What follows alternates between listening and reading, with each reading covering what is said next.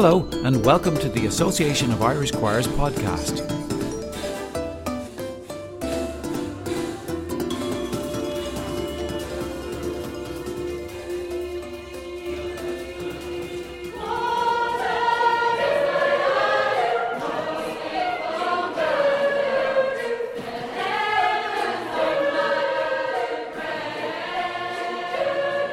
So, hello, and um, welcome to the Association of Irish Choirs podcast. Um, it's wonderful to be starting our podcast, and it's, uh, I hope, something that you'll tune into on a regular basis. My name's Dermot O'Callaghan. I'm Chief Executive of the Association of Irish Choirs.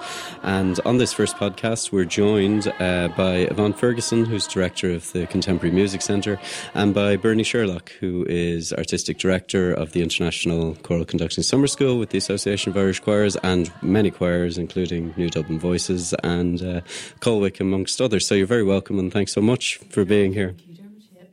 Um, just to get straight to it, I wonder could we talk a little bit uh, to give a little bit of the, I suppose, your personal experiences with choral music, and maybe even to when you were young people, how how how you got involved with choral music and how that was.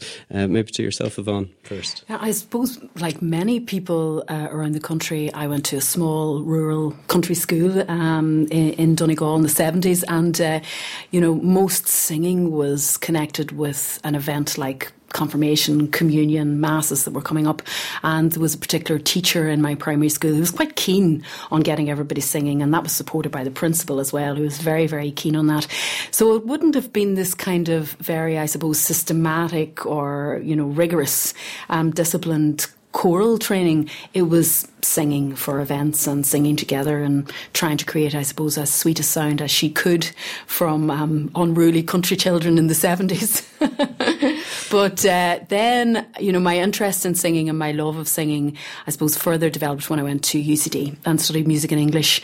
And it was obligatory at that time, I'm not sure if it still is, to be part of the choir, which was run by Seóirse Bodley at the time, who was professor of music there when I was there. And um, so that was SATB choir and uh, I was an alto and it was a wonderful experience for me actually to be in that sound and be part of that sound. I'll never forget the first piece we did, I think it was one of Seóirse's favourite, was um, Ceremony of Carols one Christmas when I was in first year.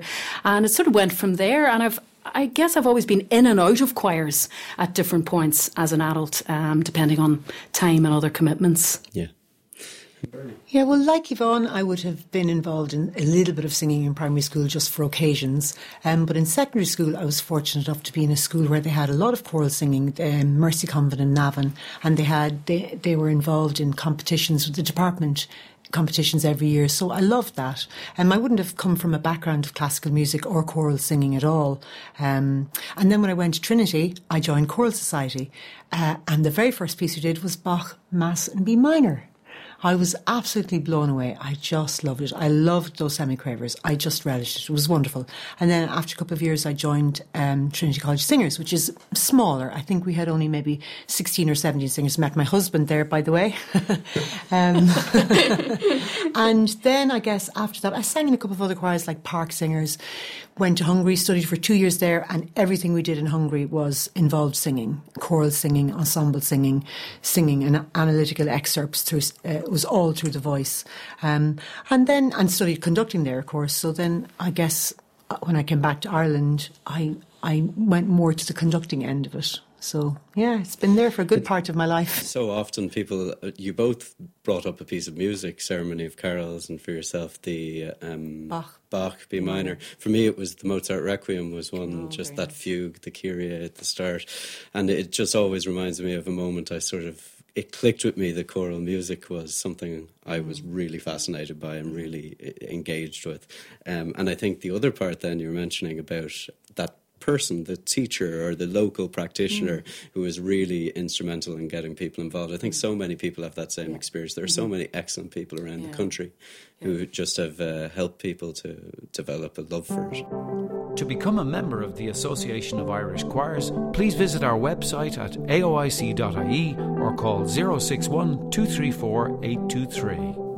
In, in, terms of Irish choral music, are there, you know, in terms of interaction with your own uh, life, has choral music been a big part of it, a small part of it? Uh, I know for, for I know both of you, in fact, have choral music as part of your life. Yeah, it's a very very big part of my life at the moment as a parent. Um, all three of my children are involved in the choirs at the Pro Cathedral in Dublin. So my, my son is in the Palestrina choir, which has a very long um, and illustrious history, I suppose you could say, over the last hundred years. And my daughters are in the Pro Cathedral Girls Choir, which is a new um, choir formed in 2008 by Blánaid Murphy, um, who runs all the music at the Pro Cathedral. And I guess it came from the fact that Blánaid you know, was very keen that girls had the same access to choral training, that very disciplined, quite rigorous, um, but very social choral training that the boys have had for years and years in the Palestrina. Blánaid wanted that for the girls of the Dublin Diocese,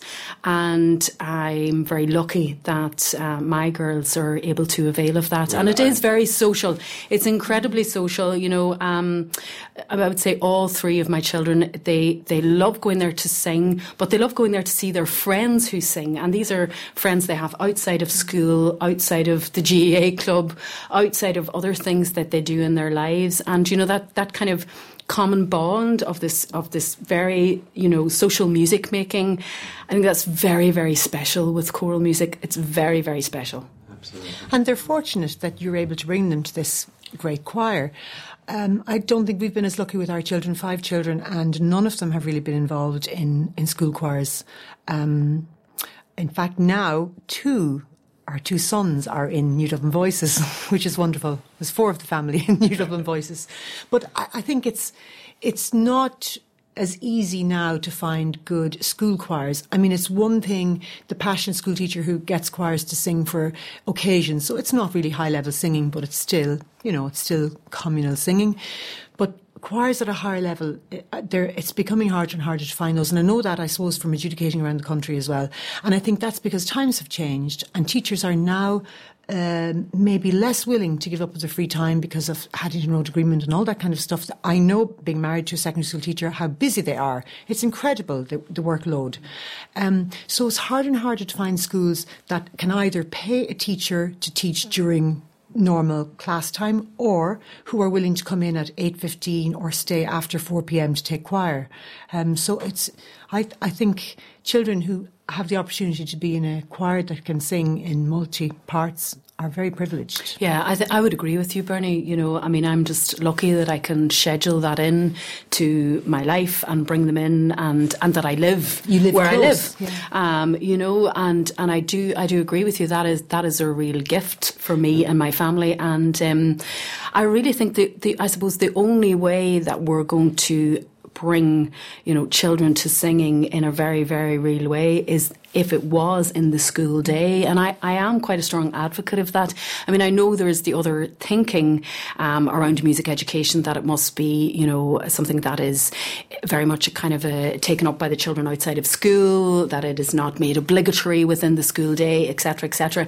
However, coming from a country area like I do and, and running the Music Education Partnership in Donegal, which was a precursor to Music Generation, which was the pilot to Music Generation, people that live in those areas, transportation is is a real issue. That the practical concerns are a real issue, and if you can bring a kid to singing during the school day, like you can to hurling training, or like you can to a maths project or a, a reading project, I think that's really where the big impact you know has ha, can happen. And really without something that's going on during the school day I think I would agree it's always going to be a struggle um, struggle struggle and more for privileged people who can either afford or have the time or yeah, the transport to get children that's to right. special choirs. that's right. And and I think sometimes that's that's how you know the idea that some something like singing is something that other people do rather than something that everyone should get involved with. Because we understand having had that in school or having had that leader who really drew you in and made you interested in choral music.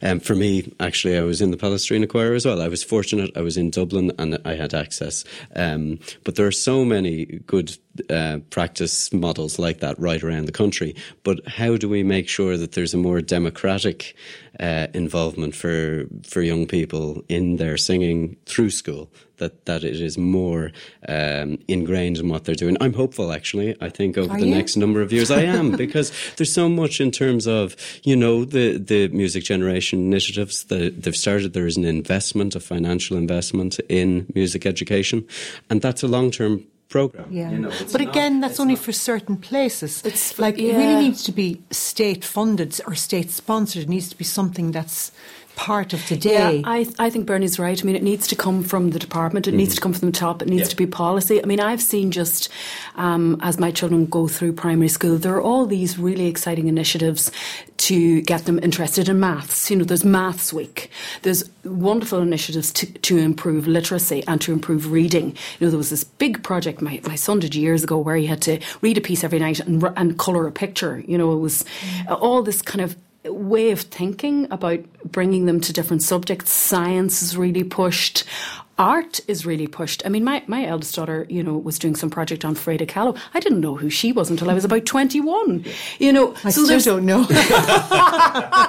but you know, there's all this progress being made with other subjects. But I think somebody at the top, just like was done in Finland, I think in the 70s, or mm-hmm. you know, somebody has to say, okay, we are really going to make music, you know, part of the day in school. And the very easy way to do that is with an instrument that we all carry around Costs nothing. that doesn't involve any capital investment by the school or by the, the parents association or uh, people who are concerned with you know the budgets of schools uh, by parishes who who run them um, you know it's it's really quite no, it's not easy, but it's quite a bit easier, I think, than a lot of people who maybe sit at departmental level realise. Certainly, from the choral music point of view and the singing, just all you need is your voice, as you've said. So, Yeah. if we can somehow just instill that within um, the Department of Education's uh, just thinking, if we can just. just yeah, there's a big, there's a big I mean, there's leap so much there, research has been done now to show the value of singing and how it improves the areas you're talking about, like maths and languages. You know, your knowledge of culture. There's just so much in, in the focus as well of a child in, in singing with other people.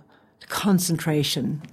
And I think in Ireland we maybe undervalue that a little bit because internationally, if you look to other countries, they just have this as an integral part of their culture in many instances. I'm thinking of places in Europe, you know, Scandinavian countries, they sing much more readily, I think, in terms of their, it, it's, it's totally inbuilt into their schooling.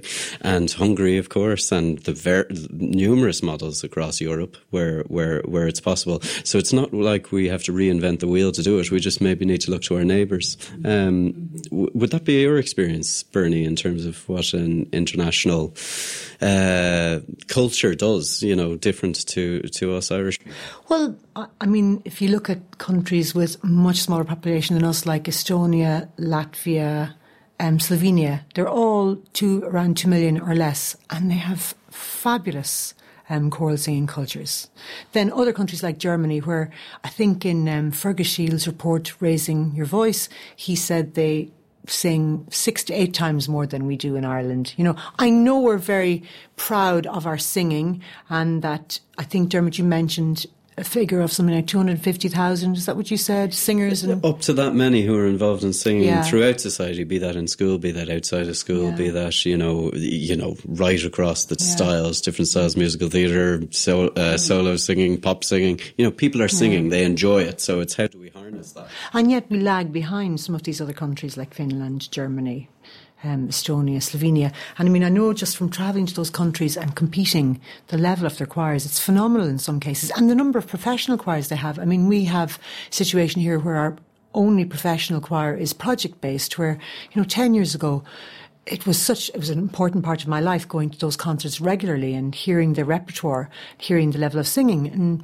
now it's it's kind of reduced and we have you know professional singing in in the cathedrals um, and opera courses. But other than that there's nothing you know full time or professional. Like you couldn't really make a good living as a choral singer in Ireland. You have to have other things.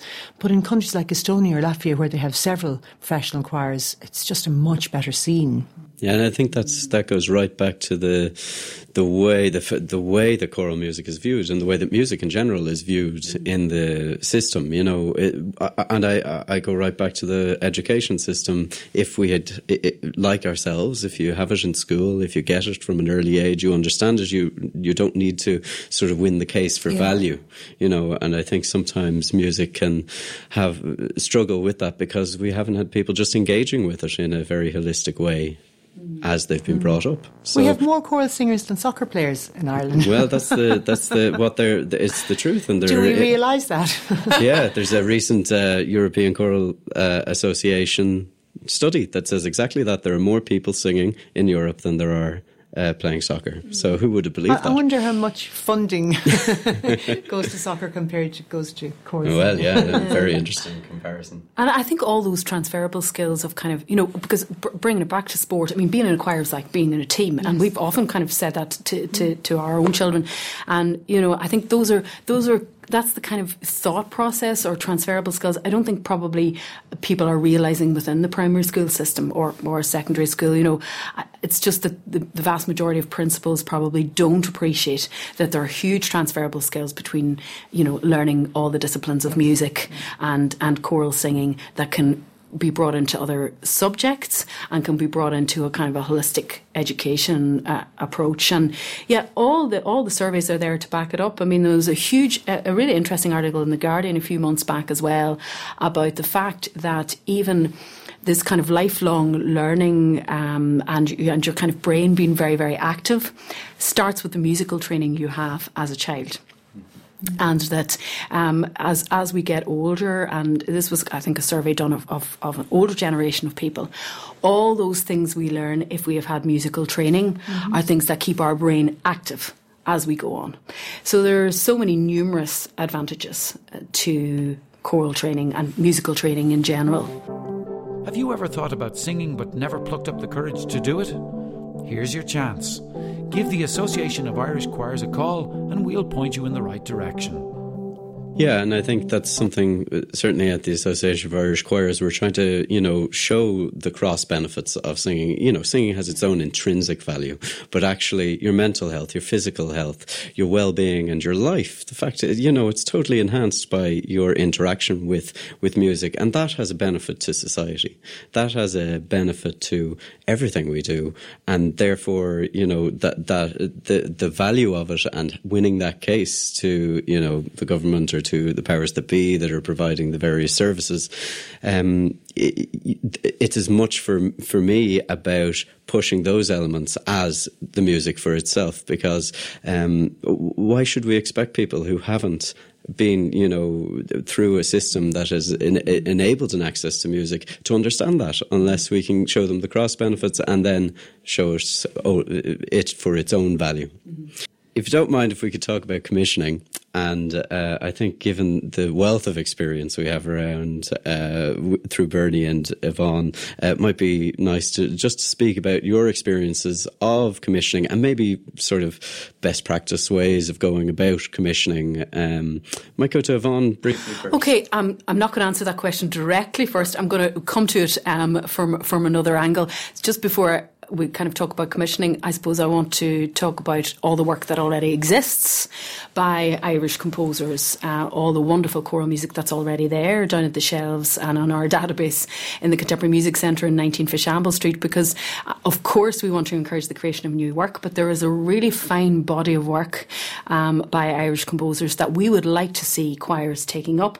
And we've worked quite hard over the last two years to make sure that that, that area of our catalogue is accessible to choirs. So we um, had three people come in who were very active in choral music to curate the choral area of our collection to make that a little bit easier for conductors and singers around the country to access. So they're on our website. They have a little description of each piece. It details the range, the level of difficulty, um, really to try and engage people and so that choirs are, are kind of coming to choral music by Irish composers without the trepidation maybe that they would have, which is sometimes associated with performing contemporary music So that's something we've done in the last couple of years. That will move on now to a licensing of those scores from our site. Again, to try and make sure that we make things easy for choirs, that you don't have to come into Fishamble Street in Dublin to, to look at these pieces, that you don't have to necessarily ring up, make the order. It's all online for you to browse a sample page to see if it's suitable for your choir and then to order that and print it out online. So for us, we've really pushed that because we feel genuinely that there's this wonderful body of work.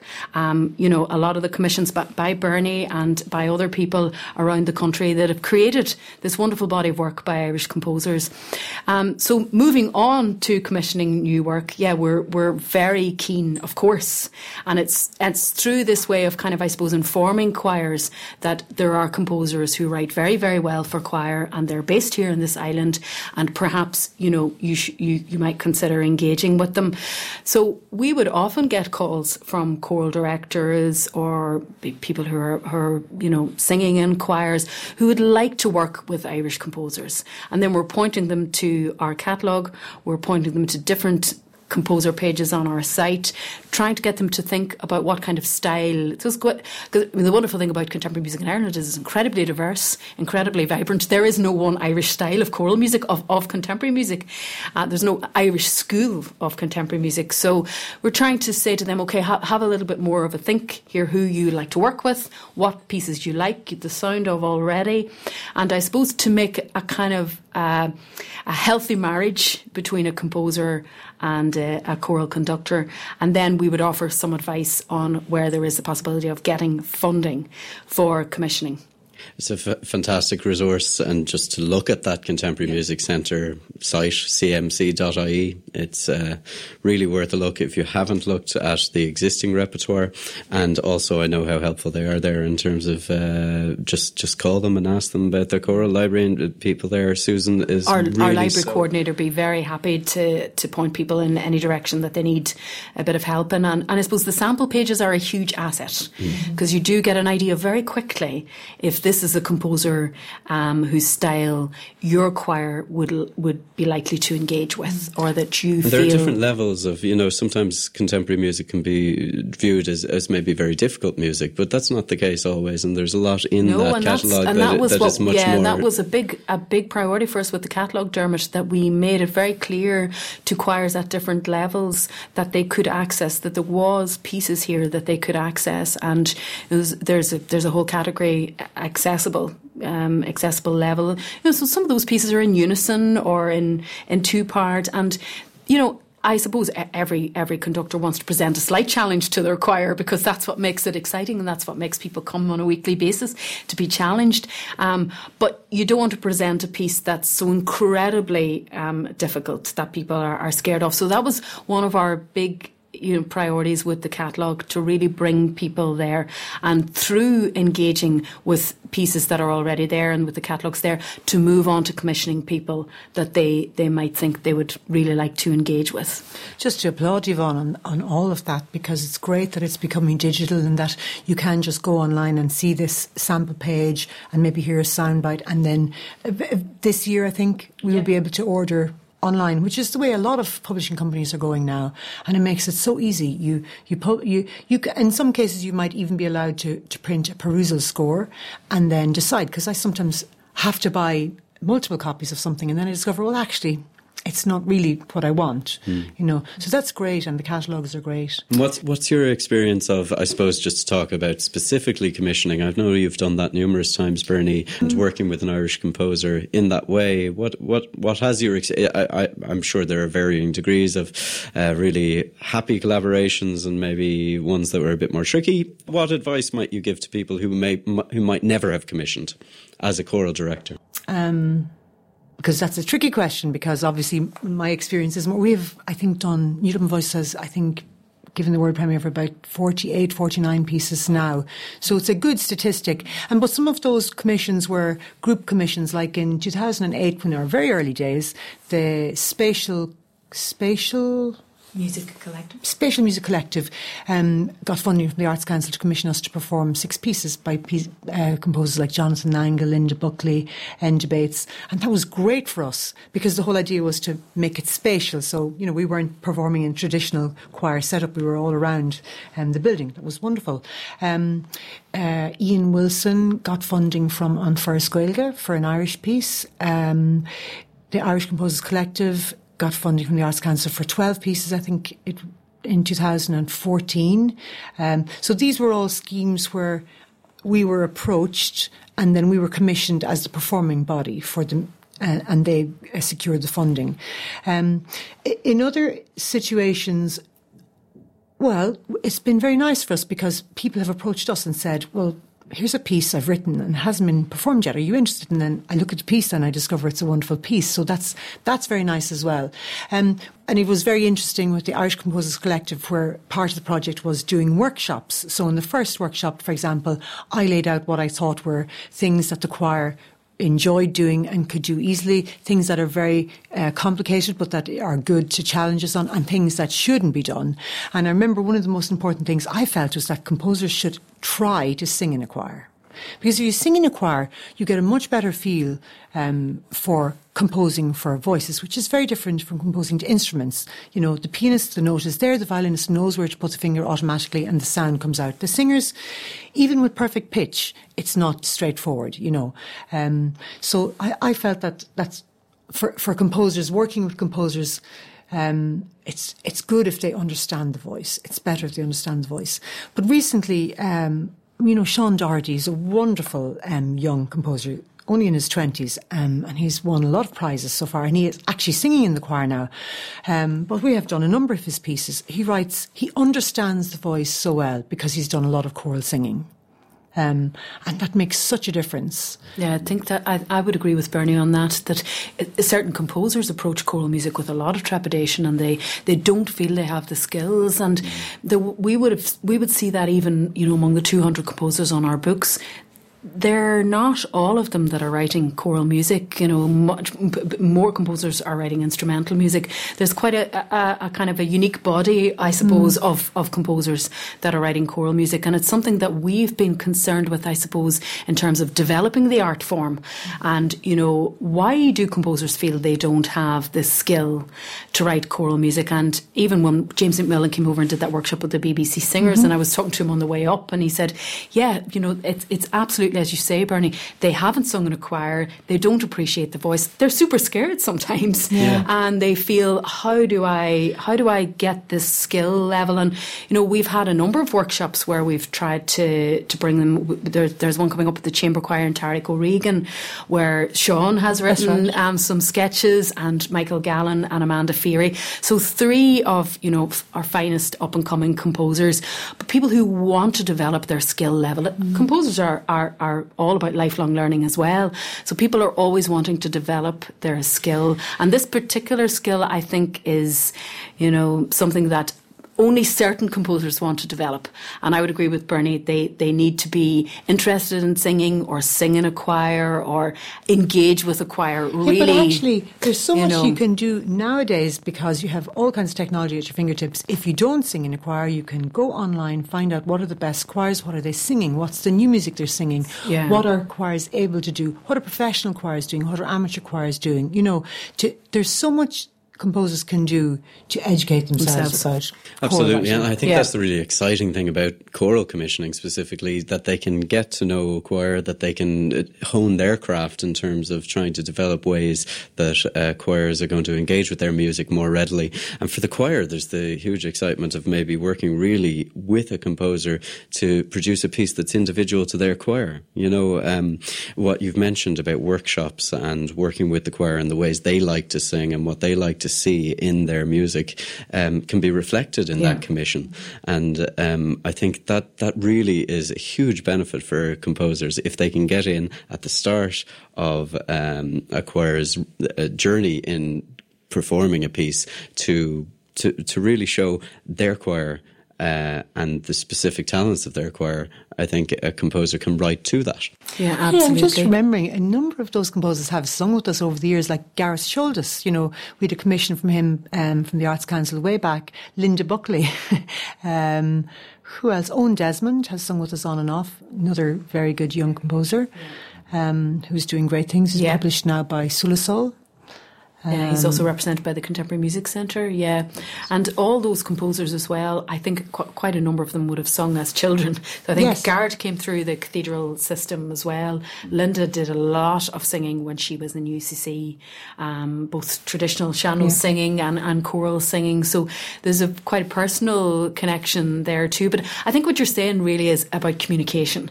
So there's a huge potential um, for composers to work with choirs, to workshop, to really get to know them, to write something particular for that choir. And that's all about communication. And that is a unique opportunity because it's not there for a symphony orchestra. No. You can't just rock up to the NSO and say, here's a little bit of a sketch here. Can you tell me what I'm doing wrong or right? So there is that kind of personal connection that can happen between composers and choirs. It may need to be facilitated by yourselves in AOIC or by ourselves in CMC, but it is possible, and that's what's I think so wonderful. Absolutely, um, and we should um, say, you know, how do how does a choir go about engaging? How does a composer go about engaging and commissioning and about com- composing for choirs? Um, as you've said, our resources, um, the Association of Irish Choirs, Contemporary Music Centre can help, but maybe in terms of funding, there are avenues that people could consider, such as local authority arts offices. Uh, every county has one, and that they, you know, there are different schemes operating in each one, and they're individual to each county, but certainly an artistic endeavour such as we're talking about is something that they would absolutely fit into their, um, I suppose, their policies and their strategies in terms of engaging. Council as well, the Arts Council yeah. has a, very good scheme. We, we um, availed of that last year for actually not an Irish composer, Vytautas Miškinis from Lithuania, um, and they provided the funding for that, which is wonderful. Absolutely, and it's a resource that's uh, that's readily, readily available, and you can find all the information on the Arts Council website and, and look at the uh, local arts offices to see what schemes they have and whether you can find funding through. Yeah, that. I think the local authority arts office is probably a, a place where it's more of a not a, not a kind of an education, but a kind of an informative exercise. If you went to your local arts officer, and they would be very aware, I think, some of, of, of choirs. Very yeah, aware. some of them would be aware of the choirs in their in their yeah. communities, but they probably just wouldn't make the connection between commissioning uh, a new piece of work in that way for a choir, in the way that they would perhaps for you know a local gallery or a local roundabout. Or I mean, the public the public arts scheme has moved towards more music commissions, but it was a bit slow. It was the the piece of, of sculpture outside, etc., etc. But it, I mean, certainly local authorities are moving in the right direction for music commissions with the public arts scheme, and I think that's something that any local arts officer would be, you know, interested in kind of hearing more about in terms of ideas. Absolutely. How a local and, choir and, and maybe they don't have a scheme that this would particularly fit into right now, but it will certainly inform their thinking uh, into the future. We don't want yeah. arts offices suddenly inundated with queries just looking for funding. If you can work collaborative, collaboratively with your arts office to create, you know work that's going to have real meaning in a public art way, mm-hmm. then uh, there are there are avenues for it. There's also your own fundraising you can do. You know, choirs so often mm-hmm. uh, fundraise for concerts or for events or for travel. This is another thing that they could look at doing. Not to add to your burden, guys. You, you I know there's a huge that, amount. Though, because, for example, the Arts Council gave us funding for the fee for the composer, but there's still other fun. There's other money associated with per, performing a world premiere. You know, you have a venue to hire and maybe posters and publicity and that kind of thing. So generally, there will have to be fundraising by choir. Just something else, I think choirs can always develop a relationship with a young up and coming composer. A composer can bring bits and pieces to the choir, and the choir will try it out and say, "Oh, this is great," or "This doesn't work quite so well." I mean, there are lots of other ways for composers to develop this choral writing. Absolutely. I think, you know, and there are so many composers living in the vicinity as well as uh, further afield that they can look to. And, and I think a great resource just to see where the composers are living is the Contemporary Music Centre again. We, we mapped it also, a few years back where certain composers were living. So um, maybe that's something we need to put back mm. up on the site actually to remind people that there, there are composers living in their local community. They're not, you know, in some island off the west coast. They're living in everybody's community. They are bringing their children to school school. They are perhaps involved in local arts activity or local sports activity. They're citizens. They're citizens of they're this real, country. They're, alive, they're real. They exist. you can touch them. Um, and, you know, that's the unique thing. You can talk to this composer. You, they'll be there at your rehearsals. They'll work through the piece with you. And that's, I mean, I sit, I suppose I've the great privilege of sitting in sometimes where a composer is working with an ensemble or a choir or a solo artist. That is a huge thrill as far as I'm concerned, just to observe um, a composer and performer and the, the wonderful dynamic between them. And, people who are performing contemporary music, be they choirs or, or instrumentalists and, and conductors who commission, and this huge respect and and you know genuine kind of thrill with working with a living artist is wonderful to see. And and I still find it hugely thrilling just to see that relationship. And uh, you know you hear people talking about the fact that you know you perform Mozart or Haydn or you know we have these wonderful detectives like Jordi Savall musical detectives who go back and reconstruct and dig and dig in the archaeology. And that's all wonderful. But what what a gift to have a living, breathing composer coming to you with a, a, a new piece. And Absolutely. the access and the discussion and the insightfulness and the engagement. And I, I know as well in my discussions with, with choral directors, um, sometimes they say, oh, well, commissioning is something that a, an elite chamber choir might Not do. Or something that, but it's for everybody. It's for children's yeah. choirs, it's for choral societies, it's for um, the chamber choir. It's for whoever and would like to commission composers are interested, I think, in composing for them. To become a member of the Association of Irish Choirs, please visit our website on aoic.ie or call 061 234 823.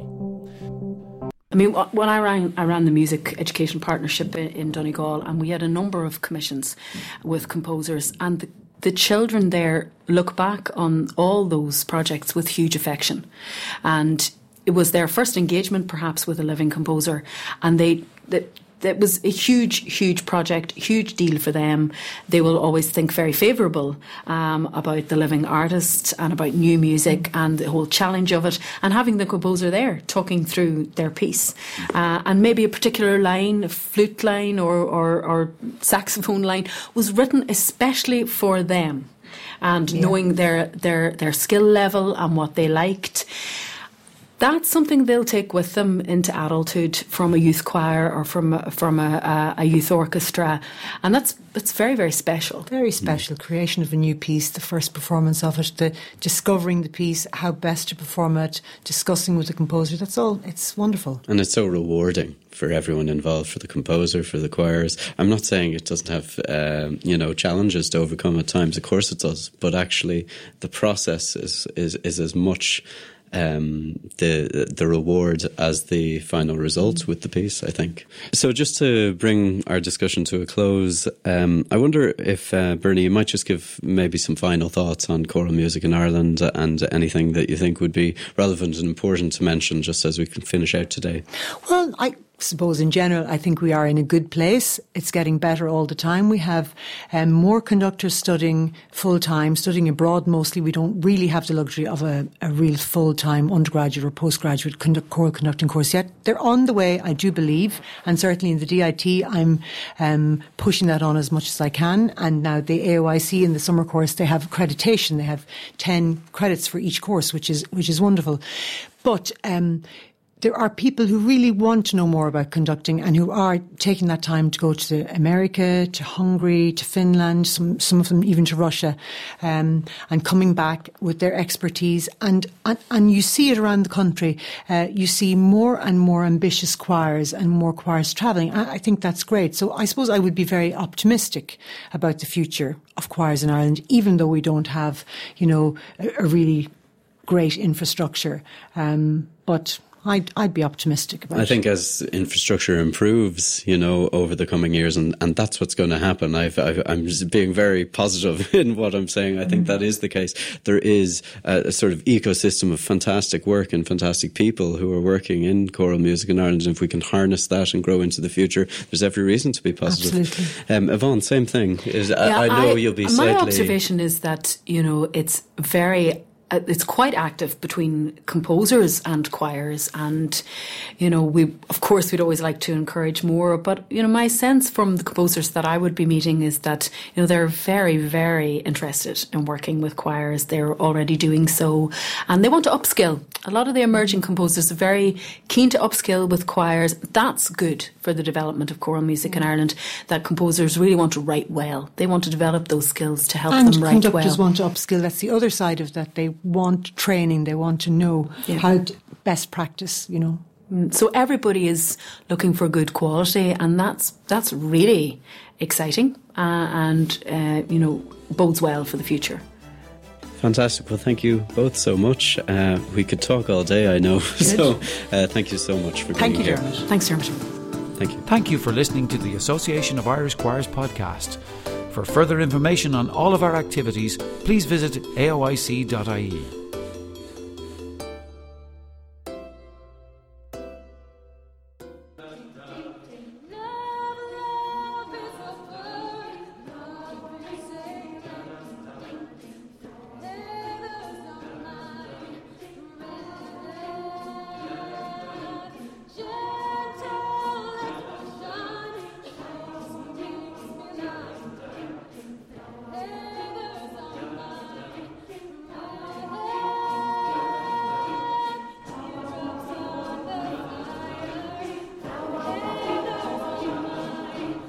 become a member of the Association of Irish Choirs, please visit our website at aoic.ie or call 061 234 823.